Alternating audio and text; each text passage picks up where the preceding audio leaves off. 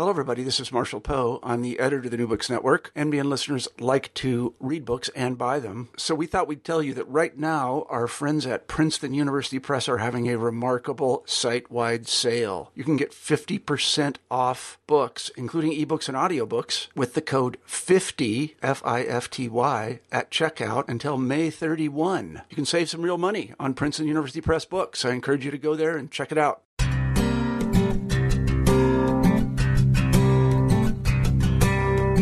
Hello, and welcome to New Books in Biblical Studies, where we look at new books about the Bible, from modern day commentaries and art books to scholarly monographs and reference works. I'm Garrett Brown, the host of the channel. On today's program, I'm talking with Aviya Kushner about her new book, The Grammar of God A Journey into the Words and Worlds of the Bible, published in September 2015 by Spiegel and Grau an imprint of Random House. Kushner has worked as a travel columnist for the International Jerusalem Post, and her poems and essays have appeared in the Gettysburg Review, Harvard Review, Partisan Review, and the Wilson Quarterly. She teaches at Columbia College Chicago and is a contributing editor at A Public Space and a mentor for the National Yiddish Book Center. Kushner grew up in a traditional Jewish Hebrew speaking household in which the Bible was so integral to the fabric of family life that it was discussed and debated daily. She had never encountered an English translation of the text until enrolling in Marilynne Robinson's Bible course at the Iowa Writers' Workshop. There, in the silence of the cornfields, Kushner read the English version of what she knew by heart, and to her great surprise, she recognized very little of it. Kushner's interest in the differences between the ancient language and the modern one gradually became an obsession. She began, she began what became a 10 year project of reading different versions of the Hebrew Bible in English and traveling the world in the footsteps of the great biblical translators. A fascinating look at language and the beliefs we hold most dear. The Grammar of God is also a moving tale about leaving home and returning to it, both literally and through reading. The Grammar of God is a 2015 National Jewish Book Award finalist. It was also named one of the top 10 religion stories of 2015 by Publishers Weekly, and one of the books that shaped Jewish literature in 2015 by the Jewish Book Council. In today's conversation, we talk about Kushner's early career as a journalist, her love of poetry and language, and the challenge of reading the Bible in English translation, and the profoundly human qualities of the Bible. Aviya Kushner, welcome to the show. Thank you. I'm delighted to be here. Well, I wonder if you might begin by telling us a little bit about yourself and your background. Sure. Um, I grew up in Monsey, New York. It's a small town about 25 miles from New York City, and uh, today it has a very large Hasidic population. Uh, but my parents were not Hasidic. We did speak Hebrew at home. My mother's Israeli and my father's American. And I think that having Hebrew as a first language really shaped my entire life. Um, I went to Jewish school six days a week. I went to yeshiva. And uh, then I continued uh, to high school in Manhattan, which in my neighborhood was extremely rare. Nobody did that. Nobody went to a co-ed high school or to high school in Manhattan. And then I continued uh, to college, uh, to Johns Hopkins, and I really planned to be a writer. You know, that was all I all I wanted to do. I got very interested in poetry and very interested in short stories, and I did my absolute best uh, to find amazing poets and amazing fiction writers uh, to work with. And so um, I ended up studying with Mark Strand uh, the Pulitzer Prize winner in poetry, wonderful poet, was my first real teacher. And then I was lucky enough to work with um, Robert Pinsky and Derek Walcott and Rosanna Warren. Oh, wow. All, they're just great, great poets. And I learned a lot about language and how it works from them. Excellent. Excellent. So after at at the point you finished college, what did you think you were going to do? You know, I thought I was just going to be a creative writer. I thought I would write poems. I thought I would write stories. I wasn't sure how I was going to support myself. And so I ended up getting a job on Wall Street, actually. And I wrote about finance uh, for, for years. The opposite of poetry. The opposite, the opposite. But it does a lot of the great human themes are there in finance. You know, there's hope, there's fear, there's greed. Ah. Uh, I learned a lot. I learned a lot. Um, yeah, and then at a certain point, um, I moved to Jerusalem and I worked as a reporter in Jerusalem, and I learned a lot uh, there.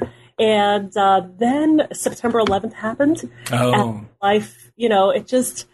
I was actually on a plane going from Tel Aviv to Newark on September 11th, and uh, you know we were stranded in London. We were stopped. We couldn't continue to the United States.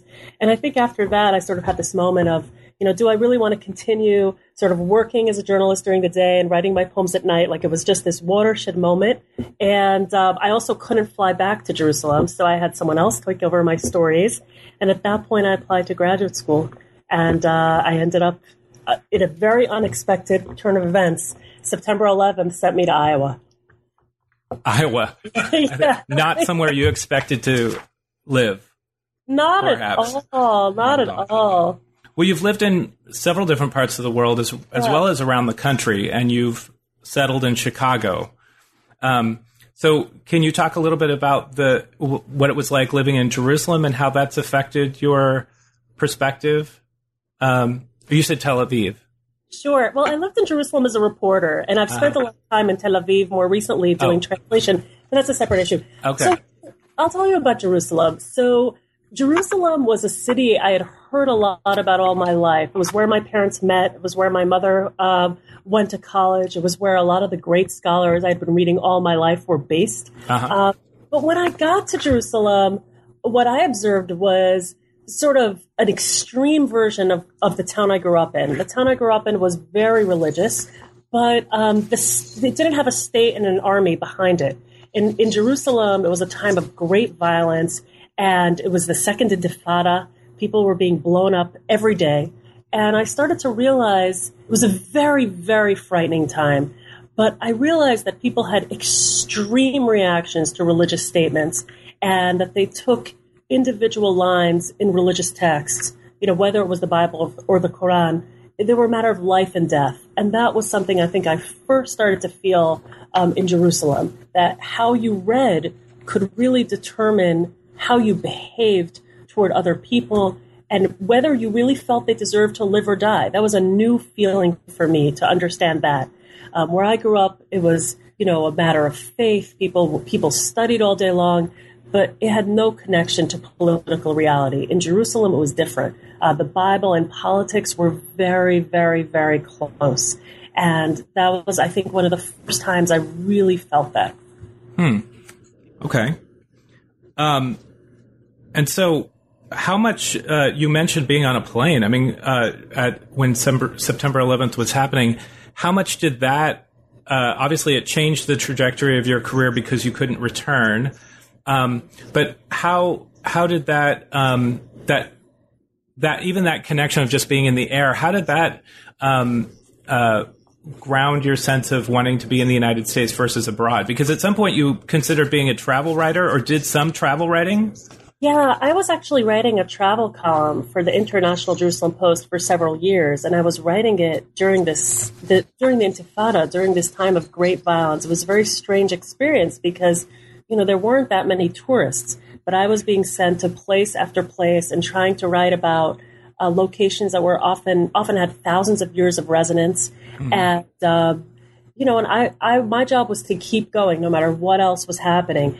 And a lot of times, even writing those travel pieces, it, it was quite dangerous. You know, I, I remember waiting at a bus stop and a, a truck full of men in, with huge guns uh, pointing at me. You know, it was it was a frightening time. It was not really a good time to be by yourself. Um, I remember on September 10th having um, at, at that time there were three soldiers who had been kidnapped by Hezbollah, and their the posters they were sort of mountain-sized posters of their faces were affixed to the mountain. And I was walking down the street. I was doing a travel piece on Metula, which is on the on the Lebanon border. It's a town that was founded by the Baron de Rothschild, and um, literally Hezbollah fighters were pointing their guns as I walked you know, along the street. I was the only person on the street, and it was frightening. It was really just a very, very scary time. So I think that September 11th really just made me stop. I had no choice, but I think it also made me understand history in a way I never understood before. I think, I guess my the strongest example I can really give is I was stuck in, in London and couldn't fly anywhere. And so every day I would go to cafes and just listen to what people were saying. And I distinctly remember sitting there and listening to British patrons. I had understood that Britain was our great ally and the people were saying things like, "We can't wait for America. Why don't Americans just get out there and use their credit cards and spend?" And there was very little empathy. Actually, I heard no empathy for for lives lost. You know, and I started to feel for the first time I understood. My grandfather, who grew up in Germany, would always say there was nowhere to go. You know, there was nowhere to go, and I never understood that there was nowhere to go. But sitting there day after day, listening to non empathy from the country that I thought was our great America's greatest ally, I I realized actually that America was quite alone, and I realized that there weren't that many places you could go. You know, it was it was a new feeling. I think as a travel writer, I felt that I could go anywhere. You know, that's how I felt. I felt yeah. Go anywhere. But wow. I didn't feel that way after. I didn't feel that way after the attacks. Hmm. Yeah. Wow. Wow. Well, um, I wonder if we might uh, talk a little bit about your um, your influences, both on your your writing, but also your thinking. Like, uh, were there you know particular um, uh, uh, in addition to maybe some poets, but also critics or other writers who did journalism the way that you wanted to practice it? That's a great question. You know, I really never, even though I made a living as a journalist, I never really saw myself as a it, I never saw myself as a career journalist. I oh, never. Okay. That wasn't the plan. Um, so I don't know that I really thought that way. Uh, but I was always reading. Um, I was always reading a lot of wonderful essayists from the past. I'm a big fan of Natalia Ginzburg. She's an Italian uh, writer. Her book, The Little Virtues, is really beautiful. Um, I love Adam Zagajewski. He's a Polish poet. He writes beautiful prose, like Auden's prose. So I always read those but I don't think I really saw myself as a journalist or placed myself in that in that canon. It was just what I ended up doing to survive, and um, and I found that it was really educational and wonderful. But I think I'm probably the only person who really didn't plan on something like that. I mean, my first day in Jerusalem, I just told people that, and within days, I had you know I had enough work for a couple of years. I, I think that was just more luck than anything else. But I definitely didn't plan um, I didn't plan it. yeah. Okay. Okay. Um, so, uh, you, I mean, you've had quite a wide ranging career to date, and um, so much of it comes into play uh, in your book. And one of the fa- things I found so remarkable about it was how your reading of the Bible was so tightly woven together with memoir. You know, your fond recollections of conversations with your immediate family, as well as your difficult inquiry into your family's deeper past. And I wondered, you know, did you know that the book would be so personal or so animated by your own life stories when you started writing? Yeah, it was a great question. I get asked this a lot. So, this book started in Marilynne Robinson's Bible class at the University of Iowa in graduate school. And it was my first real encounter um, with the Christian Bible, the Christian translation of the Bible. I'd ah. never seen I only I only read it in English my entire life in Hebrew. I'm sorry, my whole life. It was the first time I ever I ever really sat there and read the whole Bible in English, and I, I was I was just amazed. I, I, was really shocked by it, and so um, Marilynne would would look at me and she would just say, you know, why are you so surprised? And I would always say, I would have to teach you so much about Hebrew for you to understand. And so the book started with me I, I, didn't I didn't think I was doing a book. I would just sort of write letters to Marilynne about individual lines in in in the Tanakh, in the complete Bible, the Torah, Nevi'im, Ketuvim. So, and when I wrote those letters, I would always include how my mother spoke about it, you know, or how my grandfather understood this phrase. That part was there from the beginning, um, and then those letters expanded into essays, and then a thesis, and then a book. But from the beginning I would try, I was trying to give a window into how that verse was alive. Because what I felt very much in, in the translation I initially saw and in the future translations, I felt that a lot of the liveliness the, of the Hebrew was reduced or removed altogether. And the way it was just my first impulse was, let me show you how we talk about this. And I think that's that just grew into a, a personal book. Can you give an example of maybe one of those um, early conversations with your professor? And uh, uh, I know you talk about the early chapters of Genesis quite a bit in the book, um, as well as other places in the Bible. But what was a maybe what's a specific instance that you can remember where uh, even your professor was illuminated by the fact that you were highlighting uh, a feature of the text that maybe wasn't obvious to her? Yeah, I think we both learned a lot from our conversations. Um, one thing I remember is looking at a 19th century Bible that Marilynne had in her office, and it had illustrations. And it was a conversation we were having about Ishmael, okay? Ishmael in Hebrew is described as Pere Adam, which is a wild man, okay? It just means, you know, I think we've all we've all known guys like that, like a, you know, a wild kind of guy. But the translation I was looking at had wild ass of a man, and the Bible we looked at had a drawing of an animal. And I thought, I, I thought that was a tremendous departure. You know, I thought describing a human being as an animal, um, you know, and, and, and I understand, you know, in I guess in English we have the expression of wild ass. We that's not that's not what's going on. And so I think that was an early time where I realized, wait a minute, wait a minute. Um, looks like there's this long tradition of seeing Israel in animal-like terms, and that that that was shocking to me. That was shocking. So, is this when the Bible collecting began? Uh, I there's a memorable passage in the book where you're yes. saying that you had all these editions of the Bible in your the trunk of your car, and um, so I I want is this the point at which the the obsession with trying to um, to pull together a lot of these comparisons to understand uh, how Hebrew was making itself manifest in these English translations? Yeah, the, the Bible collecting definitely started in Iowa. It started from the first Bible I had was uh, the Oxford Annotated Bible, which is a widely respected yeah. scholarly edition. Um, but for me, it was it was very weird to have this Bible. I used to carry it around in a brown paper bag. I was sort of embarrassed to be seen with a Christian Bible in the beginning. Uh, so the first thing that I did was people in the class kept mentioning the King James, and I actually had never read the King James in ah, its entirety. Mm-hmm. So the first the first one that I got was uh, was the King James, and then I just became very suspicious um, when I started looking at these translations, I thought, I want to see more. And, um, you know, I realized just looking at the King James and the Oxford Annotated, I could see the difference there. Um, so I borrowed a few from the Hillel House. It's the Jewish um, Students' House at the University of Iowa. Uh, so those were some of the first that I had, and I put them in the trunk of my car. And then my neighbor in Iowa City uh, is an evangelical pastor, and he came over with a stack of uh, Bibles. And so I started with those.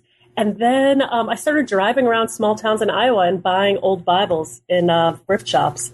And uh, yeah, and so I had I had them in the trunk of the car, and I would sit in a coffee shop and I would just compare, you know, 10 or 12. And I could completely see the differences between them. I could see that, you know, a Bible from the 1840s and a Bible from the 1920s were not the same. And I, I could see the evangelical understanding of the Bible and I could see um, the Jewish community's understanding and how the Jewish community's understanding had changed or what the Jewish community was more comfortable sharing over time. And yeah, and I got obsessed. So that's how that's how that started. Yeah, and I recommend to everyone. Everyone should look at more than one translation. Everyone, no matter what you believe, it's so interesting. Yes, yes, and uh, so we'll we'll talk more about that for sure.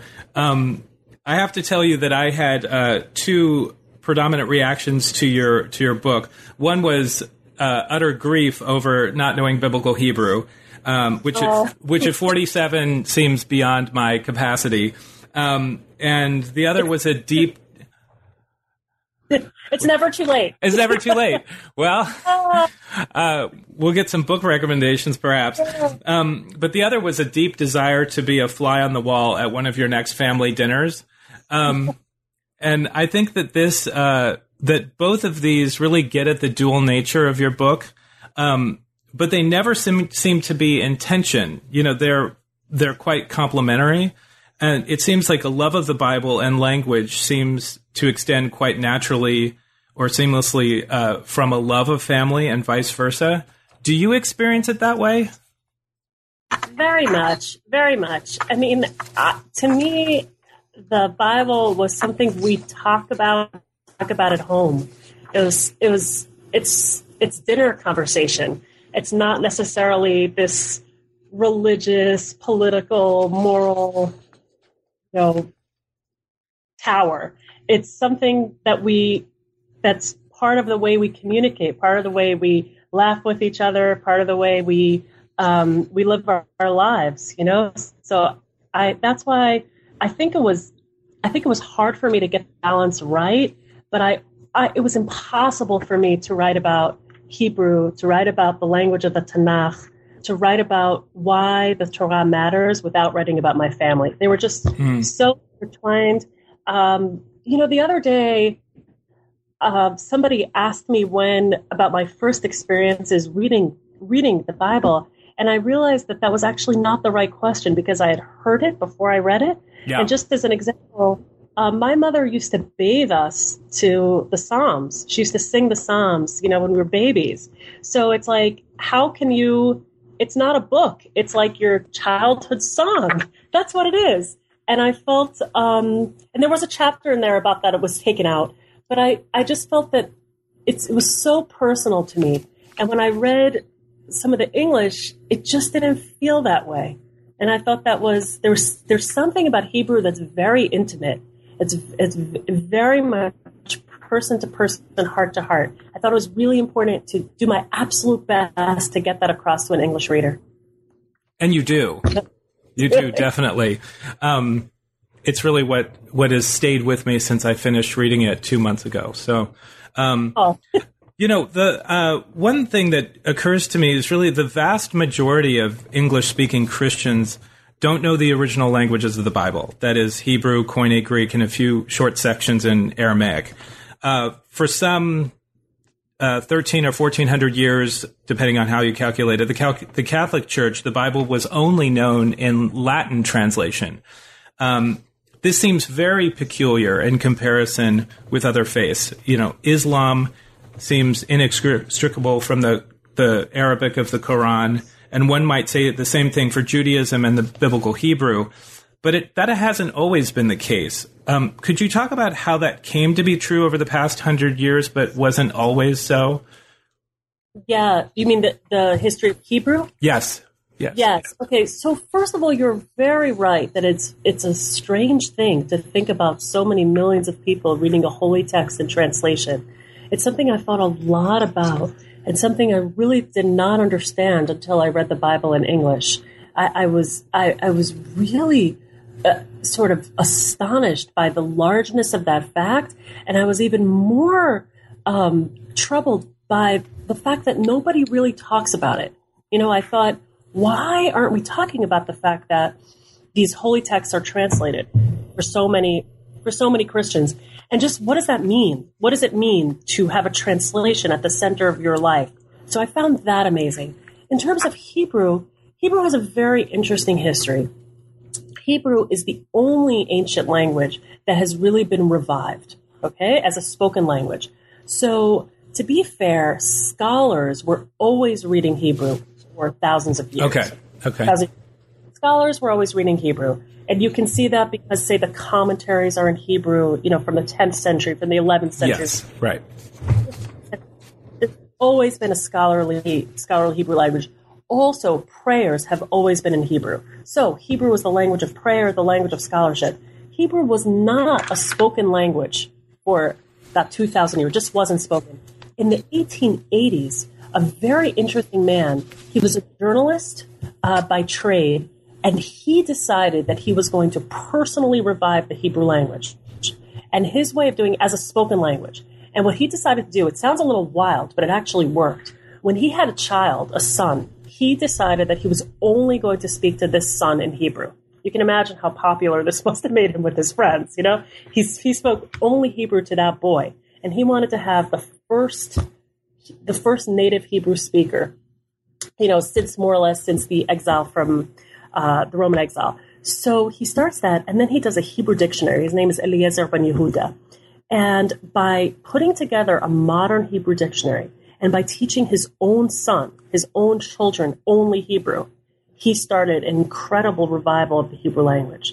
And so the language we have today, where, you know, in Israel, I mean, there are six million Jews in Israel. Uh, this is incredible to have. There are 8 million people in Israel, so say at least 8 million Hebrew speakers, plus the speakers around the world. This is an incredible revival. We're really only talking about something that's 130 or so years old. So it's an amazing. It would sort of be like if somebody decided to revive Latin spoken. That, that's what happened to Hebrew. Yeah. Well, it's it seems to me that uh, you know one of the upshots of your book is that we should be spending more time learning the original languages, um, because uh, uh, I know in my own collection, you know, the number of commentaries just keeps expanding as I realize really it's not sufficient to uh, read the text in isolation. Right. Um, do you have a recommendation for a preliminary for a, a primary reader in Hebrew? Are people asking you this? No, I I would say that one that even if you know a little bit of Hebrew, Uh-huh. it can so much with the Bible. So I'm holding up my hands now just to give you an example. I think even even learning the word for hands and the words for fingers can help you understand the Bible in a very big way. Just something. So I think even if if um, readers take the time to learn the parts of the body in Hebrew, Uh huh. they'll have a deeper understanding of the way the Bible is structured. So I would say what what I think there's a big difference between knowing zero and knowing a little bit, and then a little and a lot. But even a little, like a hand is a yad. You know, as soon as you understand yad, you understand that's the hand of God. You understand expressions like yad vashem, you know, which is a figurative use. It's sort of a monument and a name. But if you understand etzba, which is a finger, you'll understand the finger of God comes in, you know, and and it comes in in the story of Exodus. So I would say even getting that child's understanding of, of body parts and what they're called can go a long, long way. And I would encourage readers who are interested in the Bible to just get elementary Hebrew down and see what a big difference it makes. See what see it's it's it's so illuminating. Excellent. Um, thro- throughout your book, you um, you set up each chapter by actually putting in parallel a particular verse, and uh, and that starts your um, the narrative in that chapter as a, a launching point. Um, can you talk about a specific uh, instance where um, each of those English translations really doesn't quite get at the original Hebrew and what you found and how you were able to tease out it in English? Yeah, that's a great question. So, first, let me backtrack a little bit and explain that those intro sections are actually quite controversial. Oh, Yes. So, in Jewish tradition, number one, um, if you have a, a page of the Bible in a book, if you have God's name in a book, you can't throw the book out. So, the decision to put um, a page of the Hebrew Bible with the Hebrew commentaries in between each chapter, which is something I fought for, Oh. uh, actually something that my home community really objected to, because as we all know, of course, we would we all would love to think that people save books forever, but you know we know people throw books out, um, they send them to Goodwill, you know they do all kinds of things with books, and that's a problem that's directly against Jewish tradition. But I felt so strongly that the Hebrew had been erased from the conversation that I, I felt that it was worth the risk that somebody would take the book and throw it in the dumpster. You know, I felt that that was really, really important. So that's number one. The Hebrew being there is actually pretty, is, is, it was, is not something that I took lightly. I thought about it. Um, then you're right that then after that, I did a word by word translation, and that too is very controversial in the translation world. So let me explain why. Some many translators know the language well enough that they just translate like this. You know, they just read and go like that. Other people have what's called a trot, which is what I prepared, a word by word thing, and they put it together. But I thought it was important for readers to understand that over the centuries, many translations of the Bible had been made that way. Many people who translated the Bible did not know Hebrew that well or know it at all. And so they relied on these word by word uh, things. But to answer your question, I really think that the opening lines of Genesis is where I think a classic moment where I really felt that none of the translations captured it all. I thought they tried. I thought they each had, um, there were translations with merit, but the structure of Hebrew and English is so different at that point. The Hebrew is just so much more ambiguous than the English that I felt that all of the translations missed some of it. And that actually was that was the impetus to have six translations. I was like, you know what, one isn't enough. Let me show six so that the English reader can get a sense of just how difficult Genesis 1 1 and 1 2 are. And I just felt that over and over and over again. You know, I would say read six versions of Ishmael instead of one, and, and you'll get a sense of what's happening. Hmm. So, talk about one of those instances uh, that you highlight in the book, because um, that's a great place to um, yeah. to start. Yeah. Um, well, one one thing that I highlighted was Sarah's laughter, because I felt Sarah came across as much less um, spunky in English than she did in Hebrew. In in in Hebrew, Sarah's this fascinating character. Her laughter has been a problem for thousands of years. Her um, her direct challenge to God has been an issue for thousands of years. And in many of the English translations I read, it was just, you know, Sarah laughed to herself, done. And I just was like, no, no, no, no, no. It's not that easy. It's not that neat. And so I tried hard to make Sarah as messy in the English as she is in the Hebrew because she's a she's a very unusual character. She's the first person to laugh in the entire Bible. You know, after 18 chapters, she's the it's the first laugh but she also she also challenges God directly. And that's something that we see more as the Bible goes on. But early on, from from you know Abraham and Sarah level, it's very unusual. It's very interesting, and I think it's difficult for a reader in English to understand that challenge without because because Sarah's laughter is flattened. So it doesn't make sense. It doesn't make as much sense in, in English as it does in Hebrew. That's actually an interesting moment. Sarah's laughter was interesting because I felt some of the older translations from the 1500s and 1600s were more accurate than the newer ones. So that was a fascinating moment for me too, to see that. And did you, when you were talking about this with your uh, fellow students and yeah. your professor, yeah. what were some of the reactions that you would get to highlighting um, that uh, more subtle way or more layered way of kind of looking at the story? How would people respond? Yeah, I think my fellow students were fascinated. You know, I had a lot of, so the people in the class were all aspiring writers, all young writers, and it's Iowa, so the talent level was really, really high. We had great readers. I think people were really interested. They were always, always asking me for more information. And actually my classmates were a big push on how this became a book. They would keep saying, I want to know more. I want to know more. Please explain this to me. Please explain that to me. Um, I think that many of my classmates were used to reading only one Bible. That's how they grew up. Like they read just the text. They didn't read comments on it. And that was really shocking to me at first because I was so used to reading with nine or 10 interpretations at once and they, whatever it was that they believed, they, they thought there was only one way. And the idea that there were multiple ways of reading the Bible, I think was very moving and intriguing to a lot of my fellow writers in the class. I also want to just express gratitude.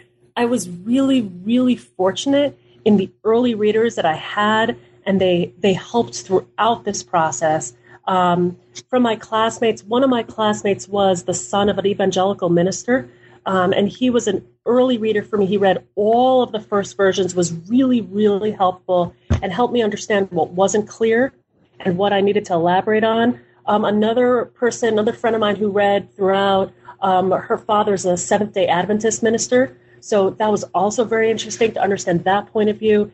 And I had uh, yet another reader who uh, came from a deeply Catholic background and was able to suggest Catholic texts uh, throughout the reader. So they're all writers who read for me uh, early on.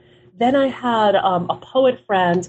Um, he's a really, really talented poet, and he grew up steeped in the King James, and that was also really helpful. You know, he would also always give me the perspective of and I now realize there are a lot of a lot many such readers. A reader who just absolutely believes that the King James is the most important text ever, and he would always give me that sense. So, so I just want to credit those those readers. Right, and some impute, you know, inspiration to those uh, translations, right? That they were divinely inspired, uh, just like the original. Um, yeah. So, yeah. Um, uh, I, I, don't think we invest that much authority in, in contemporary translation these days. But um, I, you know, you you in your book you cite a number of the so-called uh, committee translations of the Bible. You already mentioned the New Revised Standard Version. Um, uh, and then the King James and, or Authorized Version, and the Jewish Publication Publication Society translation. Um, I wonder if you might comment on what Frank Kermode called single-handed non-institutional translations of the Bible, and I'm specifically thinking of Robert Alter and Everett Fox uh, in the Jewish tradition, and of course there are others. Um, I ha- happen to be a huge fan of Robert Alter, um, uh, having started years ago with his David story, which I found um, very jarring in uh, disrupting a number of what I thought was so familiar about First and Second Samuel. But how did how do you? It's it's it seems silly for me to praise an English translation to somebody who knows the original Hebrew of those books in the Bible. But how do they compare um, when you're when you're looking at um, the, these English translations. And do you have a favorite? Is there one that you uh, recur to from time to yeah. time? No, that's a beautiful question. I will say that even though I think the Hebrew is the gold standard, there are some really great translations out there. You know, there are. It's not. It's not that there's no decent translations out there. Um, I would say that the committee versus lone wolf translator thing is something I thought about a lot. And I think that anyone who teaches or anyone who has a corporate job and has served on a committee um, knows what committees are like, you know? And you can feel that in some of these committee translations. You can feel that they went the path of least resistance or something that everyone sort of grudgingly agreed to. You know, you can you can feel that. I will also say that within the committee translations, I think that some it seems to me that some of these passages were the works of a lone the, the work of a lone person. It's not that every line was a committee. Uh, a famous example is in the Jewish Publication Society translation. of the Book of Isaiah is the is the sole work of the great scholar H. L. Ginsberg. So the Book of Isaiah sounds different than the rest of that translation. Just as an example, um, I think that some of the wilder, more inventive translation solutions do come from these lone translators. I think Everett Fox has a beautiful solution uh, for Tohu Vavohu in uh, the beginning of Genesis. He translates it as wild and waste. Beautiful uh, solution. Robert Alter will have a God's breath hovering over the waters. A God's breath is definitely, you know, an out that that's an individual choice. Okay, God is not breathing, and I mean, just in the little, he's not but it's a very interesting individual way of explaining what's happening. So, absolutely, I would say that um, some of these individual translators come up with unique ways of reading that are that are very beautiful. I have tremendous respect for Alter as you do. I think he's a great scholar. I also think that the footnotes um, that Robert Alter provides are a great window for the English reader. I felt that especially in the Psalms. I thought his footnotes on the Psalms translation were re- really gave the English reader a heads up into what was going on. Okay, I thought it was really helpful. Um, I think Everett Fox is very special because Everett Fox makes this incredible effort to honor the sound of the Hebrew. And that was something that hurt my heart reading many translations, I felt that they thought about everything except what the Hebrew sounded like. And Everett Fox, I think, um, does this tremendous, he, he makes a tremendous effort to recreate the sound of the Hebrew. So I absolutely I would recommend his translation for that. I think he, even though, I mean, you can hear it, tohu vavohu, wild and waste, they're not exact equivalents, but I think you can hear that he's trying to recreate the echo of that those two words. And in many distinguished translations, I felt that there was no attention to the sound of the Hebrew. So there's my vote for Everett Fox. there you go.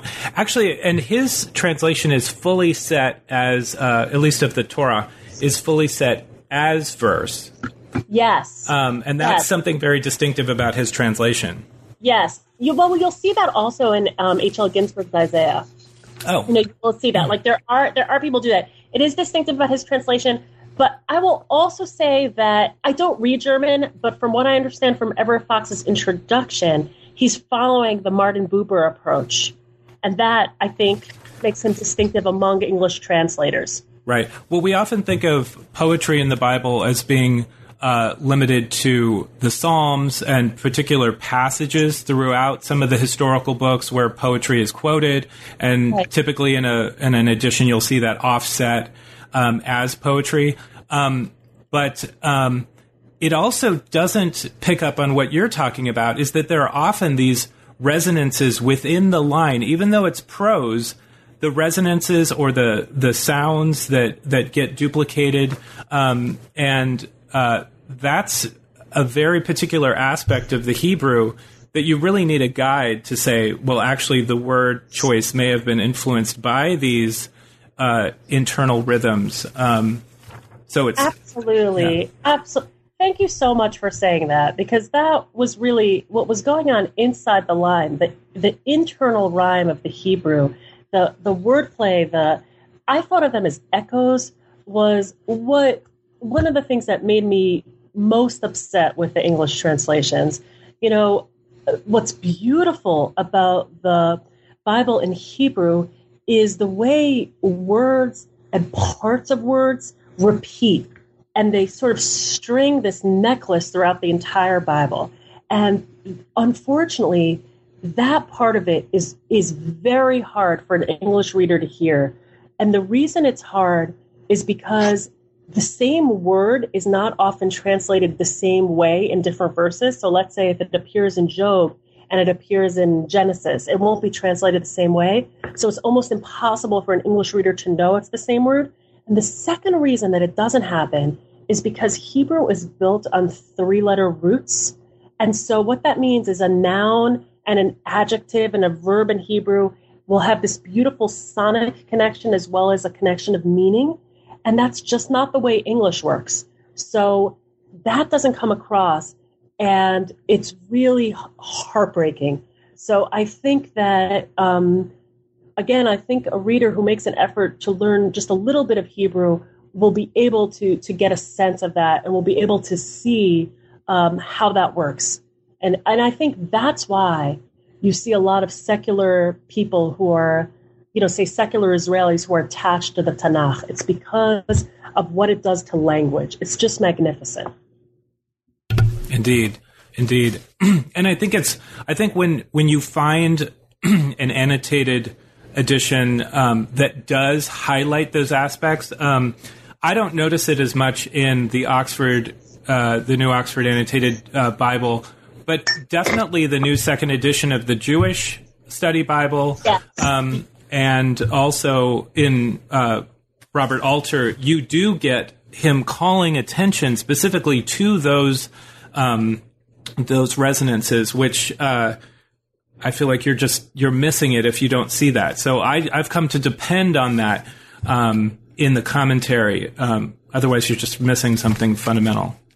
I agree. And I think the Jewish Study Bible is doing very important work, really helping um, for the reader who doesn't read uh, in the original Hebrew.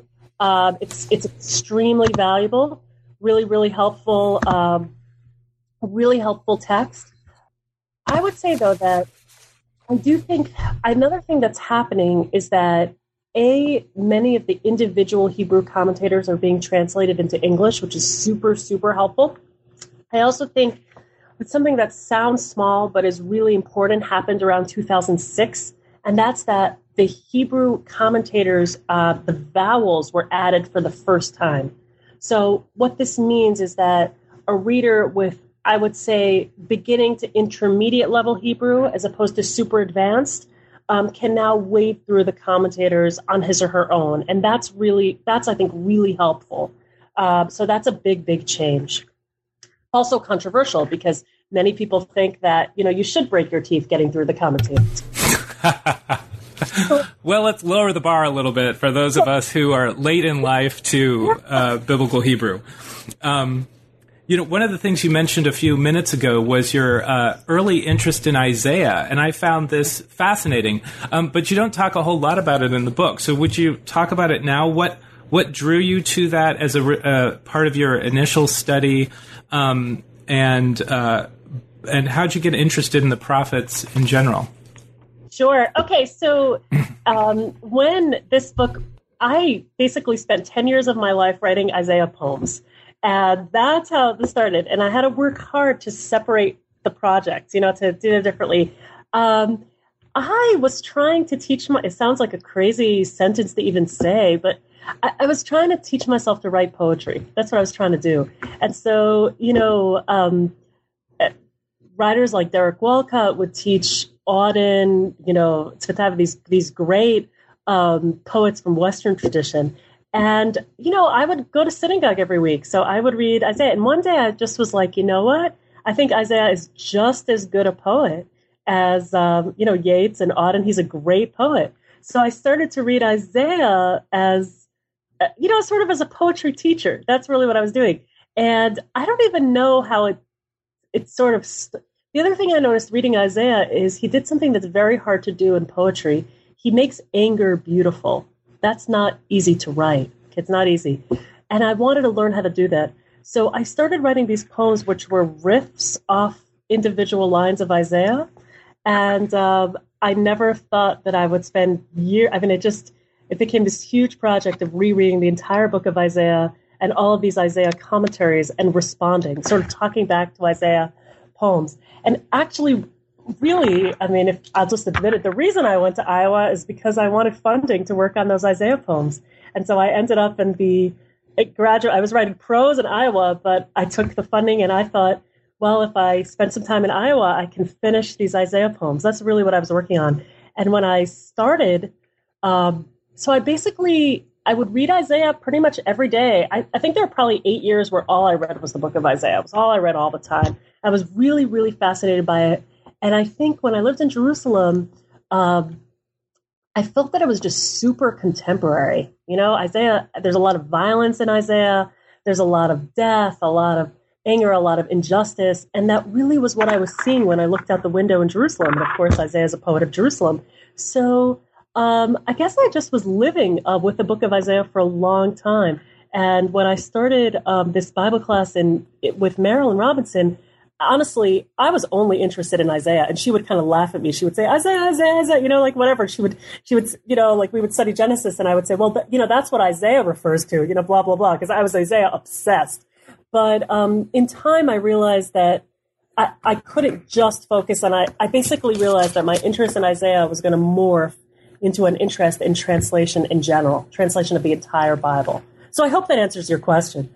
Uh, but definitely no it does but it's not it's not typical like most of the focus of Ju- the jewish study of the bible is the torah but also extends to the uh, the talmud i often hear more about the talmud than i will hear about you know first and second chronicles or um, i mean maybe uh, or even some of the minor prophets you know uh, I, I don't honestly know how often, you know, Jonah is picked up in liturgy or other, you know, Jewish practice. But, um, but they seem to get a lot less interest. You know, it seems to me that the Psalms and obviously the Torah get the, the dominant interest and the prophets less. Of what you're responding to, interestingly enough, is that most scholars are men, okay? And in the religious Jewish world, at least the one I grew up in, Talmud was not taught to women. Okay, so that's for, for starters. I, I think that the situation has, is changing, and I think that more and more uh, girls growing up in religious homes are going to be taught Talmud, but not in the town I grew up in. Absolutely not. You know, no Talmud for women whatsoever. So I think part of that is you're hearing my own background. You know, I I first encountered Talmud in high school, which is actually pretty late. My, my brothers encountered it in the fifth grade, as as an example. Um, I think that you know the Book of Jonah. It, it, I think there are a lot of artists who were inspired by the Book of Jonah. Um, I think that some of those books are read on books that are read on the high holidays uh, have a lot of resonance, so that happens. Um, but I do think that you you may be right that you know most people who get interested in Jewish scholarship um, are also interested in Jewish law, and in that's that's the Talmud. You know, and I, have to say it's not my primary interest.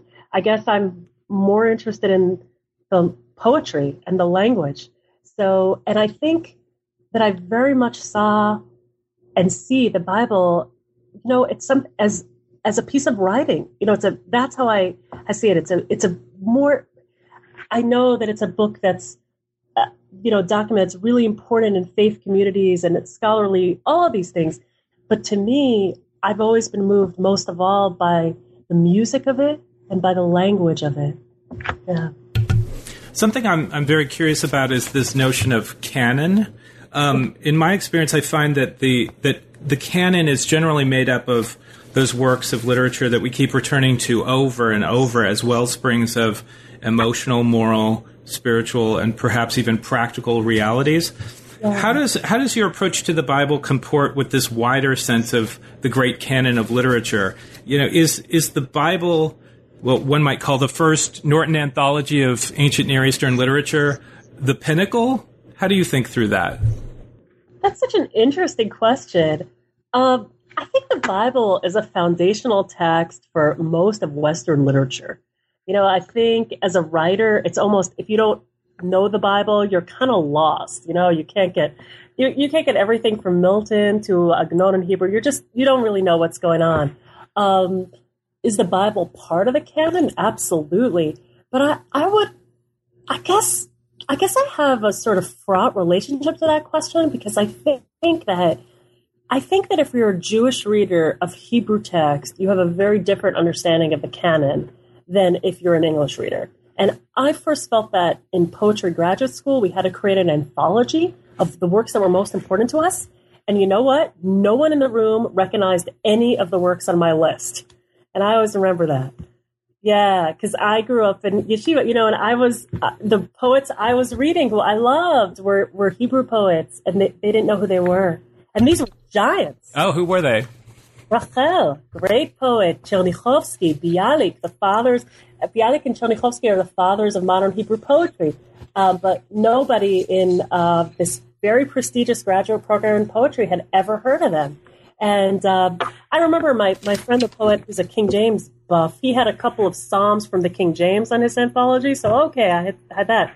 But he wouldn't have recognized it in Hebrew. So I realized that I realized that I had a different canon in my head.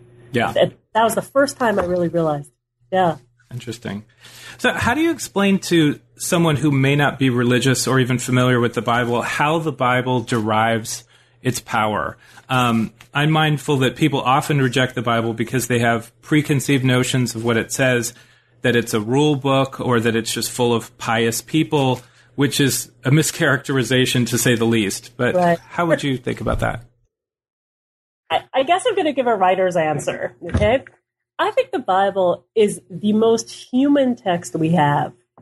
I think that it gives us really intimate and honest portrayals of what people are really like. I think it shows us not brothers who are piously devoted to each other, but brothers who kill each other. Okay, I think we see uh, we see siblings who who send another the story of Joseph. They send us. They send someone to slavery. Someone else is murdered. You see, um, say, take someone like Jacob. You see um, stories about the more loved wife, the less loved wife, and you realize that in the Bible, nobody gets everything they want, and that's such a human story. You know, you may get love, but you don't get long life. You know, you may get um, a, a child, but that child may die young. You know, you may get a sibling, but the sibling will kill you. It's just, I think, the most absolutely honest human work that we have.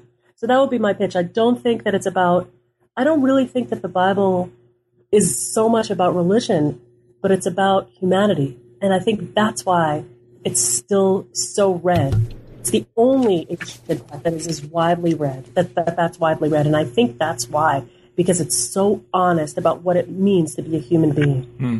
Sadly, I think we're we're losing that sense, um, and, and, that it as it departs from the canon over feelings that it that it is only a religious text, that we're also losing this sense of um, the humanity of it. Um, I agree. I also think this might sound like a strange thing to say, but I, I think the Bible is an opportunity to bridge secular people and religious people. I think that when you think about it, many secular people and many deeply religious people live very different lives. They do different things with their weekends. They dress in different ways. They may eat in different ways. They, they give money in different ways.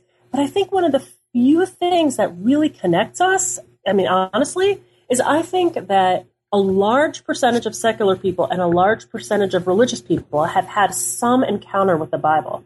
I actually think that's an opportunity.